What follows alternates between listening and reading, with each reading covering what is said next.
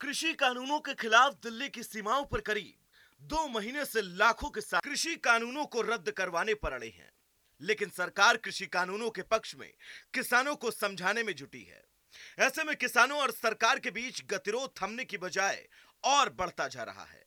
आंदोलन तेज हो रहा है।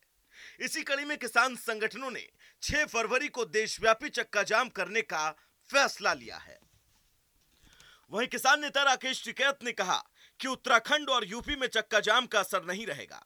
साथ ही उन्होंने कहा कि किसान अपने अपने ट्रैक्टरों में तेल पानी भरवा कर रखें, कभी भी दिल्ली आना पड़ सकता है। वहीं किसान आंदोलन के समर्थन में विधायक पद से इस्तीफा देने वाले हरियाणा के एनलाबाद से विधायक रहे अभय चौटाला ने कहा कि किसानों की ओर से बुलाए गए बंद का पूरी तरह समर्थन है, जिसके तहत राजस्थान और पंजाब से लगी सीमाओं को किसी को हरियाणा में प्रवेश नहीं करने दिया जाएगा।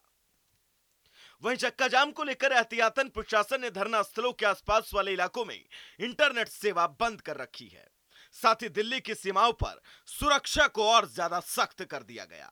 क्योंकि सरकार को डर है कि कहीं एक बार फिर से 26 जनवरी के दिन हुई हिंसा का नज़ारा देखने को न